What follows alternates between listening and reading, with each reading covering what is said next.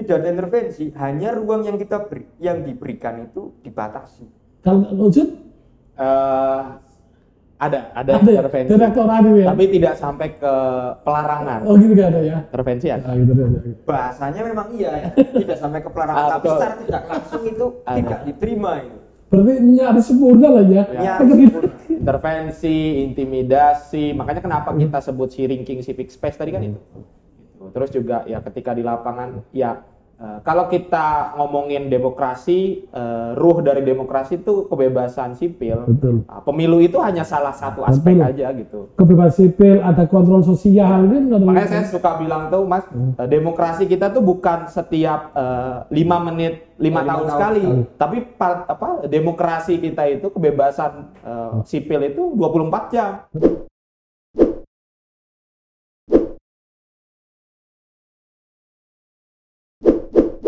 Assalamualaikum warahmatullahi wabarakatuh. Eh, selamat pagi, siang, sore, dan malam. Jumpa lagi dengan saya Imam Arif S, Ketua KPU Kabupaten Banyumas dalam program Panggung Anak Muda. Sebuah program dari KPU Kabupaten Banyumas untuk menghadirkan para aktivis, para anak-anak muda yang inspiratif, yang penuh dedikasi, eh, kita akan memperbincangkan dengan beliau-beliau ini dari macam latar belakang tadi terkait berbagai macam tema, berbagai macam topik, dan tentunya aktivitas mereka sehari-hari. Pada kesempatan kali ini, pada program Pangan Muda dalam rangka memperingati Hari Pahlawan 10 November 2021, kita menghadirkan dua orang aktivis, dua orang presiden.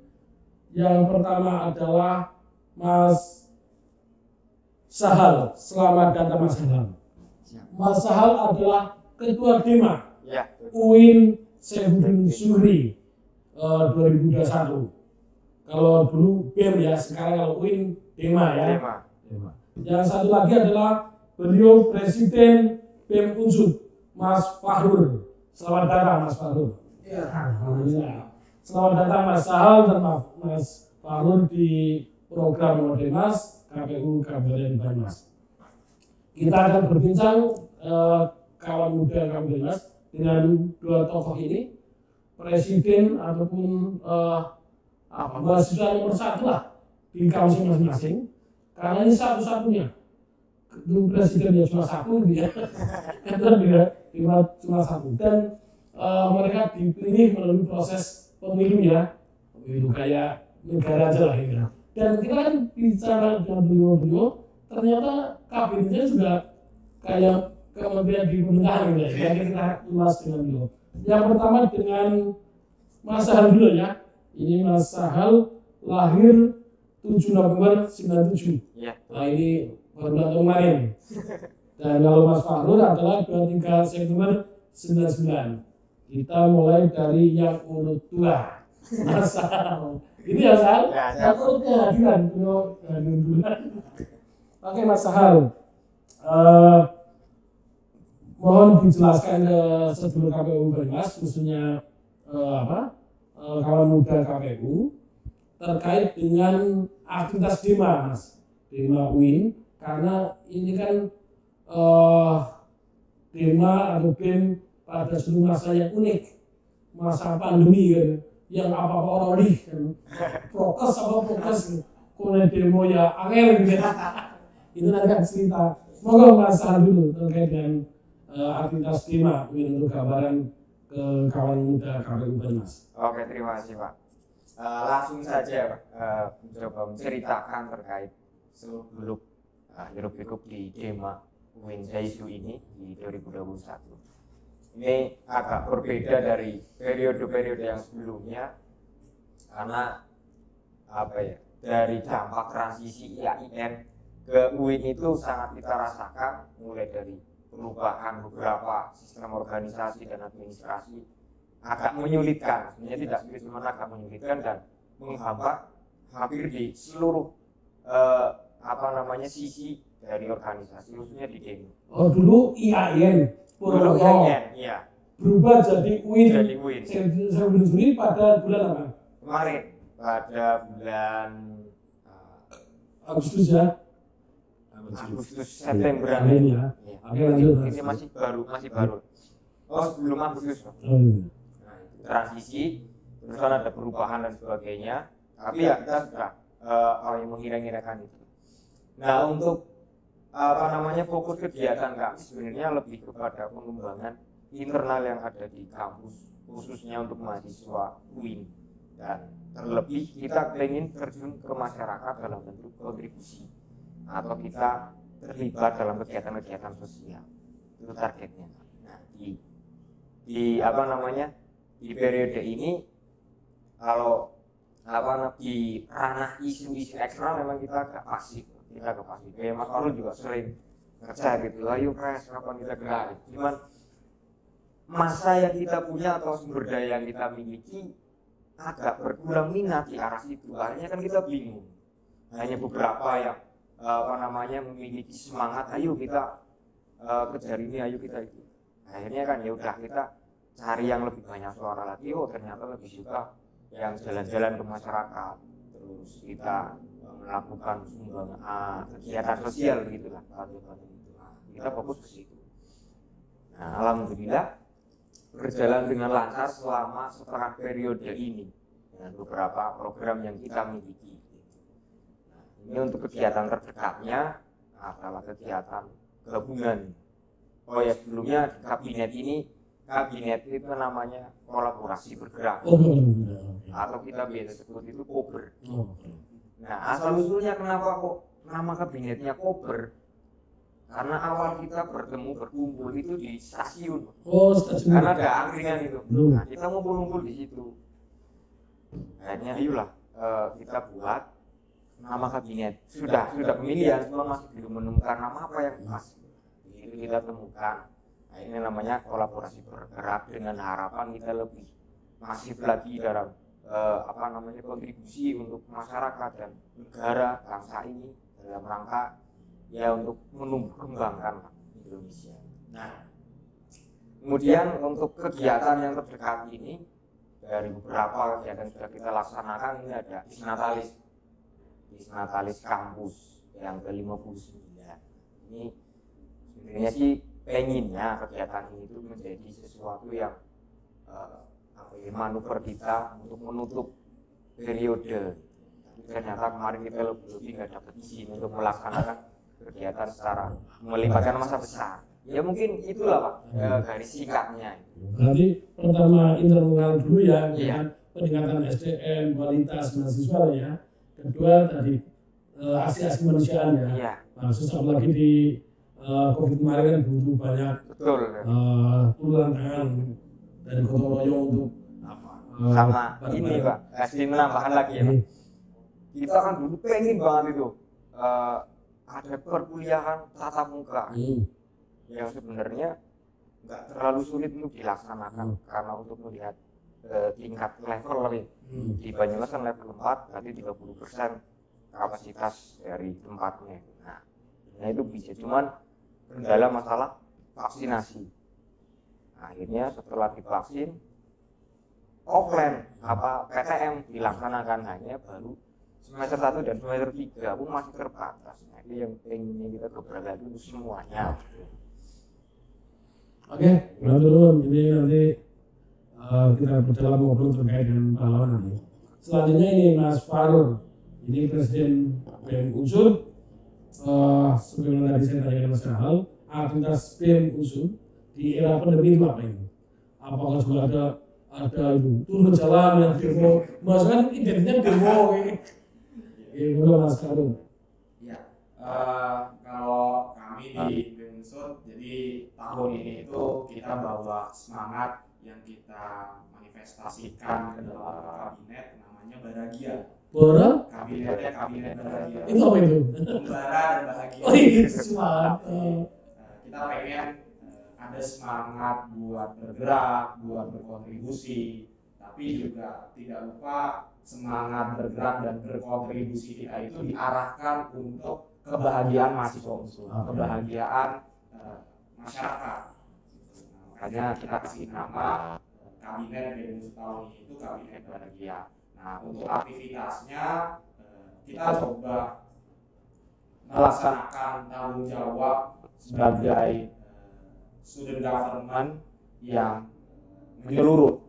Jadi kita menjalankan fungsi pergerakan mahasiswa, student movement, kita menjalankan fungsi pemberdayaan mahasiswa, yang itu berlangsung ke dalam fungsinya, dan juga kita menjalankan fungsi pengabdian masyarakat serta fungsi-fungsi penunjang lainnya.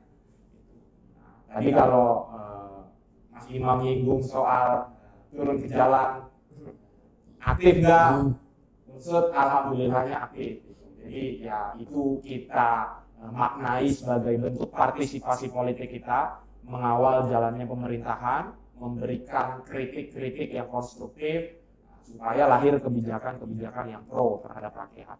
Nah, kalau pemberdayaan mahasiswa kita fokus ke persoalan eh, minat mahasiswa, semangat mahasiswa berorganisasi, kewirausahaan, kemudian juga prestasi akademik dan lain sebagainya. Maupun di bidang seni dan olahraga juga. Nah, kalau di pengabdian masyarakat, eh, desa binaan atau mitra desanya BEM Unsut itu ada di Kecamatan Kebasen, Hmm. Mandi Rancan, Mandi Rancan. Nah, kita eh, baru-baru ini mengadakan sekolah alam di sana. Jadi kita ajak eh, adik-adik karena mungkin sudah jenuh dengan perkuliahan online, terus juga eh, pengen cepat-cepat ketemu teman-temannya sekolah. Nah, kita bikin kegiatan sekolah alam, mengajar, belajar terbuka di lingkungan, ya, memanfaatkan apa yang ada di sekitar kita. Dan juga kemarin kita baru bekerja sama dengan pihak desa setempat peresmian TPQ. Jadi ada sanggar mengaji. Ini selama ini tidak diperhatikan eh, secara menyeluruh oleh masyarakat. Nah, akhirnya kita lakukan kegiatan-kegiatan di sana, mendapat perhatian. Alhamdulillahnya berhasil diresmikan sebagai. Berarti ada menteri agamanya gitu ya? Eh, kalau menteri agamanya tidak ada, tapi yang menjalankan Kementerian Pengabdian Masyarakat. Oh, kementerian kemudian masyarakat. Kementerian Masyarakat. Oke, siap, siap. kurang lebih seperti itu kalau aktivitas di Unsur. Jadi eh, kita pengen eh, semua eh, potensi yang dimiliki oleh pengurus BEM Unsur, oleh mahasiswa Unsur itu tersalurkan semua. Mahasiswa yang senang dengan politik, ayo ada pergerakan mahasiswa. Mahasiswa yang senang dengan kegiatan-kegiatan perlombaan atau mungkin event-event kemahasiswaan, ada kegiatan pemberdayaan mahasiswa. Yang senang turun ke masyarakat, kegiatan-kegiatan sosial, apalagi situasi pandemi COVID, masyarakat butuh banyak dibantu, ada pengabdian masyarakat. Berarti BEM kayak ini lah ya, eh kantong Doraemon lah ya. Apa lu minta nggak ada ya? Minatnya kamu apa difasilitasi gitu ya? Karena amanat amanat konstitusi mahasiswanya juga begitu. Jadi Eh, tujuannya kan untuk memfasilitasi gitu. Iya. betul. Jadi kamu minat apa? Eh, selama itu kebaikan, selama itu kebenaran, kebenaran terkait dengan eh, masyarakat, dengan masyarakat, Iya. itu BEM Dema memfasilitasi gitu ya. Oke. Eh, selanjutnya nih, kan sebelum November itu kan hari pahlawan ya. Mungkin dari Mas Sahal. Menurut Mas Sahal yang pahlawan itu siapa? Eh, itu Mas Sahal. Iya. Kalau secara saya pribadi memaknai pahlawan itu seorang yang memperjuangkan eh, kemerdekaan dan memperjuangkan keutuhan kemerdekaan. Nah, dalam hal ini adalah NKRI. Nah, di 10 November ini ya sebenarnya ada, ada apa ya refleksi rutin yang kita laksanakan biasanya itu ya sebelum tanggal 10-nya itu ada kirim doa ketawasulan kepada para pahlawan yang telah berguguran ataupun yang masih sepuh kita doakan eh, apa namanya untuk selalu sehat tidak hanya dari kalangan tentara-tentara saja tapi juga dari kalangan-kalangan ulama dan tokoh-tokoh yang lain yang membantu untuk menjaga keutuhan NKRI. Nah itu makna secara pribadi yang saya berikan terhadap pahlawan. Oke, pahlawan nasional dalam pernikahan. Kalau saat ini ada nggak pahlawan Sahal? Kalau saat ini jelas ada masih ada pahlawan Hmm. yang masih mempertahankan kesatuan Republik Indonesia, kesatuan bangsa dan apa namanya citra dari bangsa Indonesia itu saya anggap sebagai pahlawan. Karena apa? Karena berjuang untuk mempertahankan kepentingan umum, kepentingan bangsa. Berarti orang yang berjuang untuk bangsa, untuk kebenaran menurut Mas Hal itu pahlawan ya. Dan termasuk juga dalam lingkup keluarga. Gitu. Hmm. Seorang ayah, seorang ibu menjadi pahlawan bagi anak-anaknya. Begitupun anak akan menjadi pahlawan bagi keluarganya. Jadi makna pahlawan luas gitu ya. Selama dia tadi apa eh, membela kebenaran, inspiratif, lalu apa eh, memperjuangkan memperjuangkan eh, memperjuangkan publik ya, kepentingan umum gitu kan. Menurut Mas Hal adalah pahlawan. Menurut Mas Fahur, pahlawan? Kalau menurut saya sederhana sih, pahlawan itu adalah orang yang mau eh, mengorbankan rasa nyamannya untuk memberikan kenyamanan bagi orang lain. Orang yang mencari kenyamanannya, Orang yang merelakan merelakan kenyamanannya Hmm. berkurang gitu, untuk memberikan kenyamanan bagi orang lain. Ini kok terima ya? Benar ini. Apa? Ya sebenarnya pahlawan itu bukan orang yang bukan hanya orang yang eh, berjuang mempertahankan atau memerdekakan bangsa Indonesia kemudian dimakan makamkan di Taman Makam Pahlawan ada dalam buku-buku sejarah tapi pahlawan itu ya bisa jadi ada di sekitar kita atau bahkan eh, kita yang melakukan kerja-kerja luar biasa itu adalah pahlawan Kenapa dikatakan pahlawan? Karena tadi dia mau eh, mengorbankan rasa nyamannya, kenyamanannya, gitu ya. Mungkin kalau kita mahasiswa nggak berorganisasi, kita bisa tidur tiduran, santai, main sama teman-teman, gitu. Tapi karena kita berorganisasi, kita bekerja untuk kepentingan orang banyak, gitu. Akhirnya ya rasa nyaman kita kan berkurang, dari rasa nyaman yang berkurang itu justru kita memberikan kenyamanan, kita memberikan eh, sesuatu yang bermanfaat bagi orang lain. Gitu. Berarti pahlawan itu nilai lah ya. Nilai, Nilai kan? value. Nilai ya. Selama satu tadi kalau menurut Mas eh, Farur adalah berani untuk mengurangi kenyamanan sendiri. Ya. Lalu kedua tadi kan apa? Eh, memperjuangkan kepentingan umum gitu ya. Betul. Itu ya ada. Tiga harus mati. Karena tadi apa? Eh, memperjuangkan harus harus mati masuk nilai kepahlawan nggak? Hmm, mati inspiratif. karismatik mungkin ketika didapatkan dengan eh, ya prestasi dia iya, melakukan iya. sesuatu, dia mendapatkan penghargaan, ya itu sesuatu yang layak Hmm. dia dapatkan. Oke, lalu yang peduli ya. Nah, siapa pun yang peduli terhadap nasib umat ya, nasib bangsa itu pahlawan ya. Berarti siapa pun sebenarnya golongan mana pun bisa jadi pahlawan ya. Bahkan menurut saya tuh bapak kita bisa jadi pahlawan walaupun dalam artian pahlawan keluarga gitu ya. Dan kita menjadi pahlawan gitu ya. Untuk pahlawan keluarga misalnya gitu ya. Oke. Eh, sehingga tidak sebatas yang apa yang memperjuangkan tadi ya kemerdekaan ya ataupun pahlawan nasional ataupun yang kata Mas eh, Farur yang di Mahkamah di Taman Pahlawan yang ditulis di buku sejarah. ya, pahlawan-pahlawan nasional itu mungkin yang eh, harus kita kagumi Hmm. gitu ya sebagai bentuk balas budi kita kepada para pahlawan yang sudah eh, bertaruh nyawa memerdekakan memerdekakan bangsa Indonesia. Nah, tapi tidak cukup hanya mengagumi, tapi meneladani setelahnya. Oke, berarti ada satu satu tokoh pahlawan lah yang diteladani atau dikagumi oleh Mas Farur. Hmm, kalau satu tokoh kayaknya nggak bisa. Oh, udah tiga banyak. Oke, tiga tiga deh, tiga tiga. Sebut nama pahlawan Eh, yang kamu kagumi deh. Bung Karno, Bung Karno, oke. Jenderal Sudirman, Jenderal Sudirman. Ada. Lalu eh, Bung Hatta. Bung Hatta, oke. Mas Hal, Ada siapa? Tiga tiga deh. tiga ya. Eh, ada Ki Gedes Bayu. Gede semuanya itu siapa sih itu? Ki Gedes Bayu itu pendiri Kabupaten Tegal. Oh ini pahlawan tegal banget gitu ya. Oke, gini gede semuanya. Terus ada Mbah Hasim Basim, sama Bung Karno. Bung Karno, oke. Karena dari kecil saya diceritakan itu ya awal Bung Karno sama kakak saya. Iya. Kedengarannya Bung Karno. yang disebutkan juga apa bukan gitu yang diceritain oleh kakek mengapa milih tiga ini Nah, kenapa milih tiga tokoh itu? Yang pertama, kenapa saya pilih Gede Subai?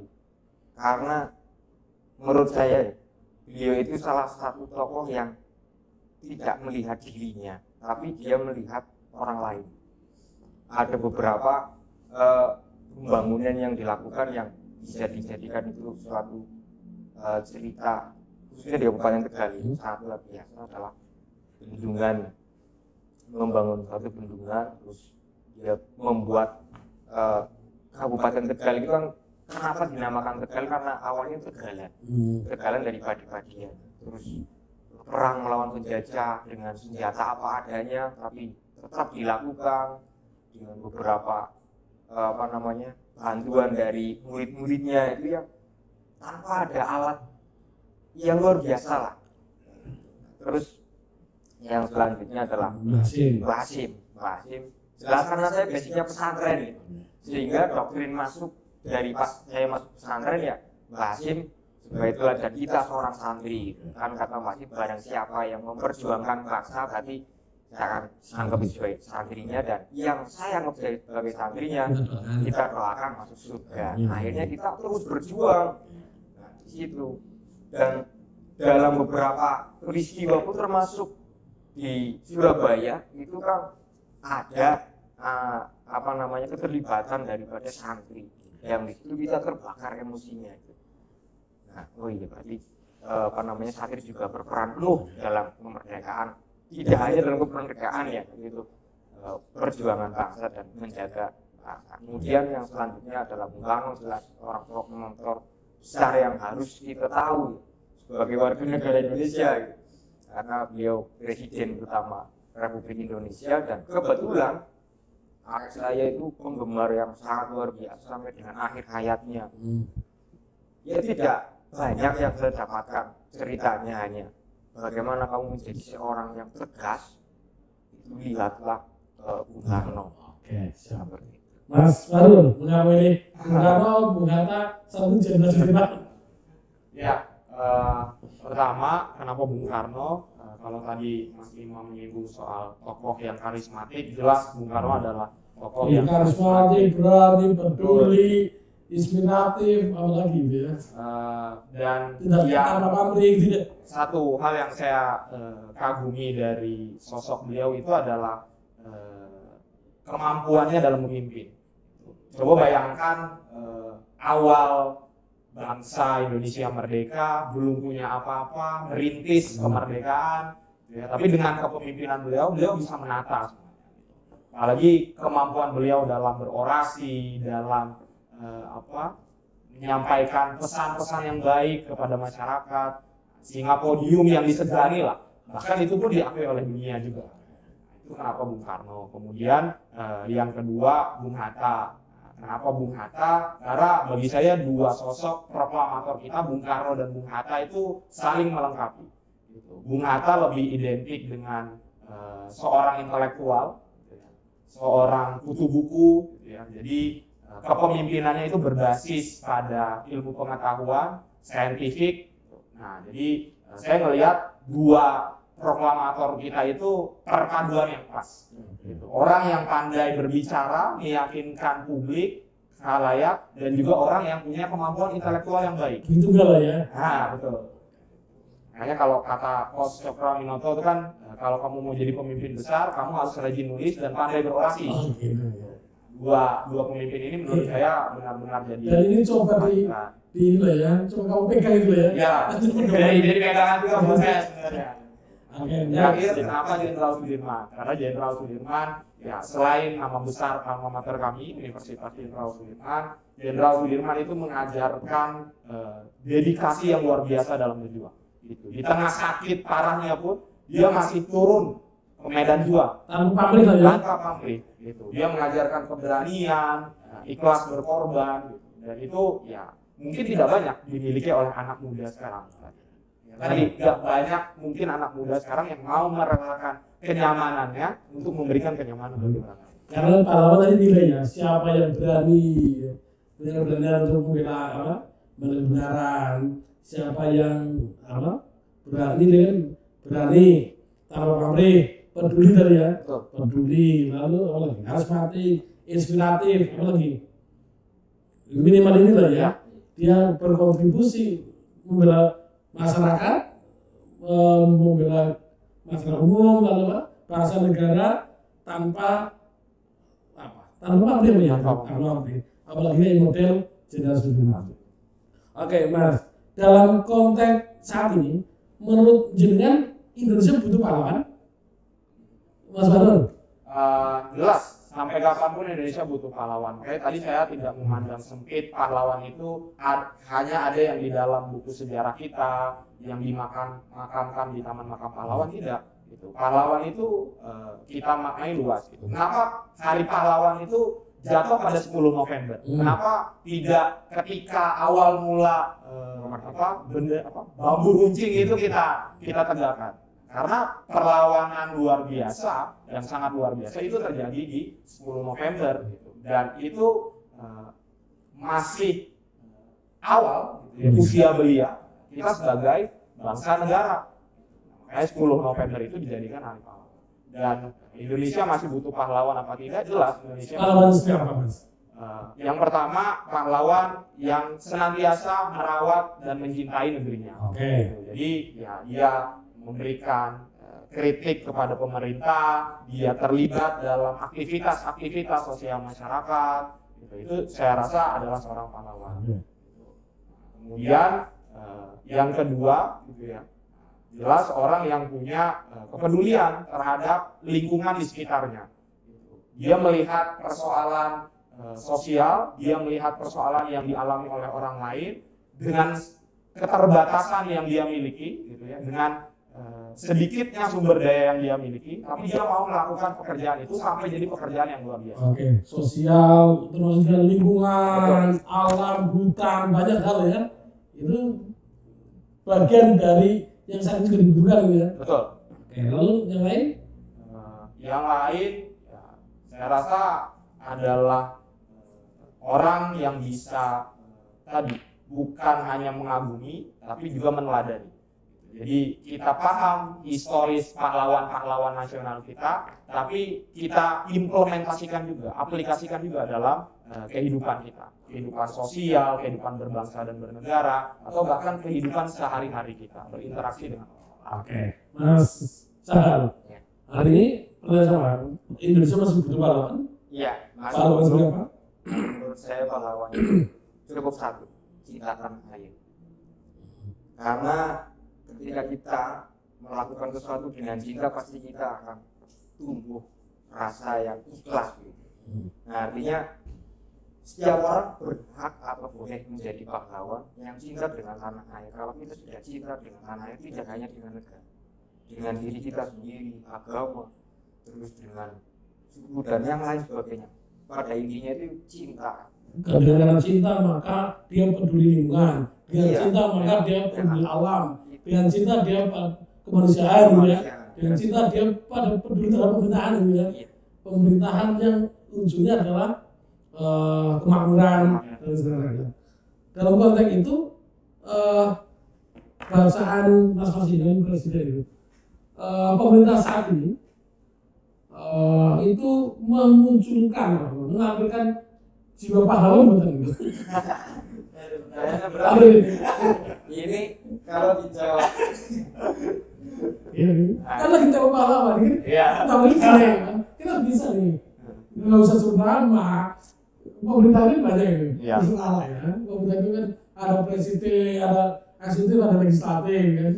Itu masih menunjukkan sudah menampilkan eh, pahlawan saat ini nggak ini? tapi yang jelas begini kalau saya melihat pemerintah ini eh, analogi aja lah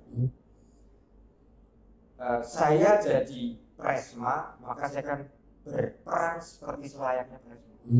Tapi sebelum saya jadi presma saya nggak akan memikirkan bagaimana peran saya jadi Oke. nah pemerintahan di Indonesia seperti itu yang saya rasakan. Jadi kita menggaung-gaungkan keadilan dalam apa. Tapi nyatanya segala sesuatu tadi ya kan kita menurut demokrasi. Kita bebas berpendapat tapi sebenarnya kita tidak bebas berpendapat tapi terbatas hanya ada kata-kata bebas. Contoh berapa kali dilakukan aksi mahasiswaan dan berapa kali tuntutan yang bisa direalisasikan secara nyata langsung. Kita coba menggeser kemiskinan, tapi elit-elit tidak berharap miskin itu akan hilang. Dan akhirnya cinta tanah air itu luntur, Oke. hanya berada di Oke, berarti pemerintah sekarang belum bisa dikatakan pahlawan ya. Kalau kalau kalau itu kan Enggak. masih kalau misalnya dikatakan pahlawan atau tidak itu eh, apa ya? Belum bisa menjawab. Belum bisa menjawab. Karena tingkat pengorbanan seorang kita nggak tahu. Dan kita juga belum tahu. Dan eh, kita melihat misalnya si A menjabat menjadi pemerintahan kita menganggap dia jelek dan sebagainya. Dia nggak peduli dengan masyarakat tapi kita nggak tahu bahwa ternyata dia sudah mengorbankan semuanya hanya tidak ingin diperlihatkan Oke. Nah, dari pahlawan jadab ya. Mas Dumo. Kalau mau alih mana yang jadab Iya. ya, pahlawan jadab ya. Mas Dumo. tapi kayaknya nggak ada. Oke, Mas. Iya, eh, ya karena mereka yang eh, bekerja untuk eh, keberlangsungan hidup warga negara, ya pasti ada sisi-sisi kepahlawanan. Gitu. Tapi kenapa mahasiswa eh, senantiasa melakukan aksi demonstrasi, kritik, penyampaian aspirasi ataupun yang lain sebagainya?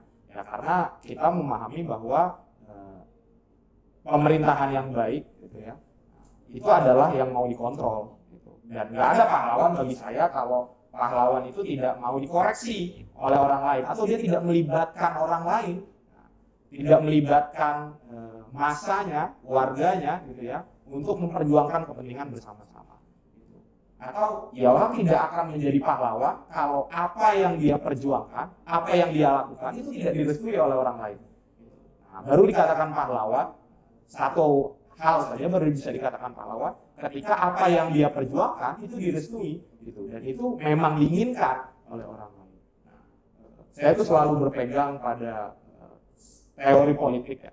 Teori politik eh, kekuasaan itu cenderung korup, gitu. kekuasaan yang absolut akan melahirkan korupsi yang absolut. Jadi ya bagi kita partisipasi politik mahasiswa itu adalah sebuah keharusan. Gitu. Ya, mahasiswa jangan dituntut jadi anggota partai politik, jadi anggota DPR karena memang belum waktunya, belum masanya. Dan tapi menyiapkan diri untuk itu lah ya. Kalau itu boleh. Ketika kita jadi mahasiswa ya Ada juga yang mahasiswa ya. menjaga independensi kita, eh, apa idealisme kita. Jadi ya supaya tidak tercemar oleh kepentingan-kepentingan pragmatis itu yang selalu kita jaga. Nah, makanya eh, ya memang kalau orang sudah mendapatkan eh, apa, posisi eh, tinggi gitu ya, posisi yang besar, ya pasti dia akan jadi pahlawan. Kecenderungannya dia akan jadi pahlawan. Tapi bagi saya pahlawan itu tidak hanya di- diartikan dengan eh, posisi atau jabatan aja. Ya percuma kalau orang besar tapi melakukan urusan-urusan kecil, lebih baik orang kecil melakukan urusan-urusan besar. Itu sebenarnya pahlawan. Orang Gitu. orang kecil besar pahlawan ya. Nah, Orang orang besar melakukan urusan-urusan kecil atau kasar. membicarakan hal-hal yang kecil urusan kecil apa? Misal tutulan gitu ya. Ini tempat proyek gitu ya. Ini Mas Arun masih yang kecil apa ini? ya gitu Udah harusnya baik peran lah ya. Ya. Yang jadi pejabat udah pemerintahan lah. Ya. Yang jadi pengusaha-pengusaha lah gitu ya. Gitu ya gimana misalnya mau dikatakan pahlawan kalau misalnya berkuasa nah, tapi mempergunakan kekuasaannya untuk memperkaya diri ya itu kan pahlawan. Dan itu adalah ya. ada Ya. Apa ya? Aduh. Ayo. itu makanya selalu kita komentari Dan eh, ini Mas, eh iklim demokrasi, dan tadi salah satu adalah kontrol masyarakat, kontrol sipil, kontrol mahasiswa. Pada saat ini katanya benar-benar kondisinya memprihatinkan lagi Mas. Begitu banyak apa ya halangan, apa ancaman gimana ini? Ya. Dari Mas Arun juga gitu salah satunya. ya kita jelas merasakan kita yang sering turun di lapangan kita merasakan jadi ya bukan hanya eh, apa gembar-gembor lewat media saja gitu. Tapi kita benar-benar merasakan itu di lapangan, bagaimana kejadian, realita dan sebagainya. Berbagai peristiwa yang pernah saya pribadi alami lah. Betul, niatnya Mas Fahru dan kawan-kawan itu men, apa, mendorong ini jadi pahlawan yang benar gitu Iya, ya. betul, betul. Itu dia. Bukan masuk membenci lah ya. Betul, betul ya. Makanya saya nggak pernah mengatakan saya mengkritik orang ini itu karena saya benci, punya rasa benci secara pribadi dengan dia tidak. Gitu. Tapi karena dia pejabat negara, pejabat negara itu konsekuensinya al- adalah harus eh, mau dikritik, harus siap mendapatkan aspirasi, ya maka pekerjaan itu tidak boleh ditolak sama dia gitu. Ya kalau kebijakan betul mengkritik kebijakan atau eh, dia sebagai institusi politik gitu. Nah kalau bicara situasi demokrasi sekarang, saya mengamini apa yang sekarang itu disebut sebagai eh, sharing civic space, pengkardilan ruang kebebasan sipil. Wih. Jadi kalau apa? Gimana geraknya ini kalau berdebat? Iya, Nah kan- ini dia. Ah, Tadi masuk. Sambung. Iya, Mas. Nyambung ini. ya Yes, tadi nyambung ini. Kalau terkait dengan kebebasan berekspresi, kebebasan kritik, kalau mungkin bahasanya sekarang era pengadilan, menurut saya dirasakan nggak Mas Kahan? Iya jelas itu dirasakan. Sebenarnya apa ya pengerjaan itu di segala lini, di segala lini. Contohnya eh, awal saya jadi presma itu langsung ada beberapa pihak yang mendatangi. Bahwa ya mencoba untuk berkomunikasi terus memberikan menawarkan fasilitas apa dengan harapan saya tidak ikut menjadi mitra kritis untuk pemerintahan untuk ini beberapa seperti itu. Ya sering juga terjadi seperti itu. Tapi kembali lagi bahwa kita kembali ke tujuan awalnya, tujuan awal. Mau seperti apa ini ya tidak ada yang saya apa namanya tangkap ini. Cuma untuk pengertian itu memang sangat nyata kita rasakan betul sekali. Dari mulai internal di dalam kampusnya, di dalam sekolahnya, kemudian kita keluar itu semua sudah sangat terbatas. Eh, di kampus ada intervensi. Tidak ada intervensi, hanya ruang yang kita beri, yang diberikan itu dibatasi. Kalau unsur Eh, ada, ada ada ya, intervensi. direktorat gitu ya. Tapi tidak sampai ke pelarangan. Oh gitu kan ya. Intervensi ya. Bahasanya memang iya, ya. tidak sampai ke perangan, tapi secara tidak langsung itu tidak diterima. Itu. Berarti nyaris sempurna lah ya. Nyaris. Gitu. Intervensi, intimidasi, makanya kenapa kita sebut si ranking civic space tadi kan. Terus juga ya ketika di lapangan, ya kalau kita ngomongin demokrasi, eh, ruh dari demokrasi itu kebebasan sipil. Betul. Nah, Pemilu itu hanya salah satu aspek Betul. aja gitu. Kebebasan sipil, ada kontrol sosial.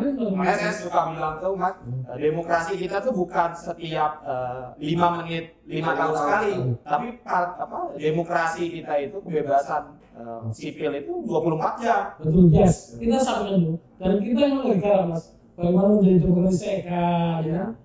Hari ini kita juga merasakan keadaan sama itu. Ketika adik-adik, ketika demo sudah apa? Belum demo sudah Iya. didemo kan itu ngeri itu. Tapi itu nyatanya seperti itu. Ya, itu yang kita alami. Itu kita kita coba dengan sabar nah. Memang eh, apa? Kondisi sulit lah untuk untuk ini, kan? apalagi untuk mahasiswa kita kita membaca itu. Oke ini eh, udah di ujung waktu, ini berjalan lagi seluruhnya. Tapi ngapunten ya. Iya. Eh, mungkin ada statement eh, kosli-kosli statement dari Mas Farur, Mas Sahal terkait dengan tema kita tentang pahlawan, atau tadi nilai pahlawan, ataupun harapan terhadap pemerintah ataupun realita kondisi saat ini dari Mas Sahal, eh, Mas Farur, Mas Farur dulu, ya dulu Mas Farur, Mas Farur. Ya, kalau eh, closing statement dari saya, eh, ya di Hari Pahlawan ini, mari kita eh, refleksikan keteladanan-keteladanan gitu ya, contoh-contoh baik dari para eh, pahlawan nasional yang sudah eh, bertumpah darah memperjuangkan kemerdekaan Indonesia, tapi tidak lupa bahwa eh, apa yang dikatakan oleh para founding father kita, ya kemerdekaan sesungguhnya itu adalah kebahagiaan rakyat. Kemerdekaan sesungguhnya itu eh, perjuangan kita itu lebih berat dibandingkan mengusir penjajah. Gitu. Nah, makanya eh, kemerdekaan itu, eh, kepahlawanan itu adalah bukan yang memperjuangkan kemerdekaan saja, tapi dia yang juga mengisi kemerdekaan itu. Di momentum Hari Pahlawan ini kita sebagai pemuda bangsa, generasi penerus bangsa kita merefleksikan terkait semangat perjuangan, semangat pengorbanan dari para pahlawan yang baik itu yang tercatat dalam buku sejarah maupun pahlawan-pahlawan yang tidak masuk dalam catatan buku sejarah. Tapi yang jelas kita sebagai generasi muda eh, harus turut serta dan harus sadar akan peran kita sebagai warga negara, sebagai manusia, sebagai umat, entah itu yang Islam ataupun di luar Islam, non Islam, bahwa menjaga keutuhan negara adalah menjaga keutuhan diri kita sendiri. Jadi tetap selalu untuk cinta tanah. Oke, yes. Oke, sedulur kamu Banyumas, khususnya kawan muda kamu Banyumas, demikian tadi perbincangan kita dengan dua presiden dari BEM Unsur dan tema UIN Severin Sugri.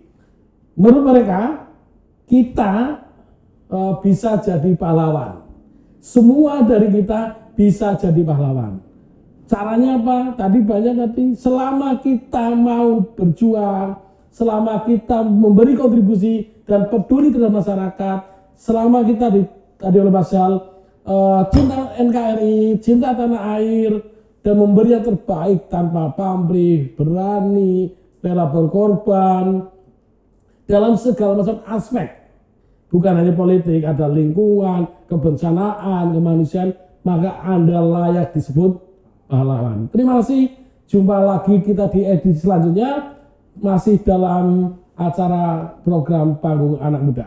Jangan lupa eh, tonton terus medsos kita, terutama YouTube, YouTube Ngodemas Kamu Banyumas dan juga medsos lainnya.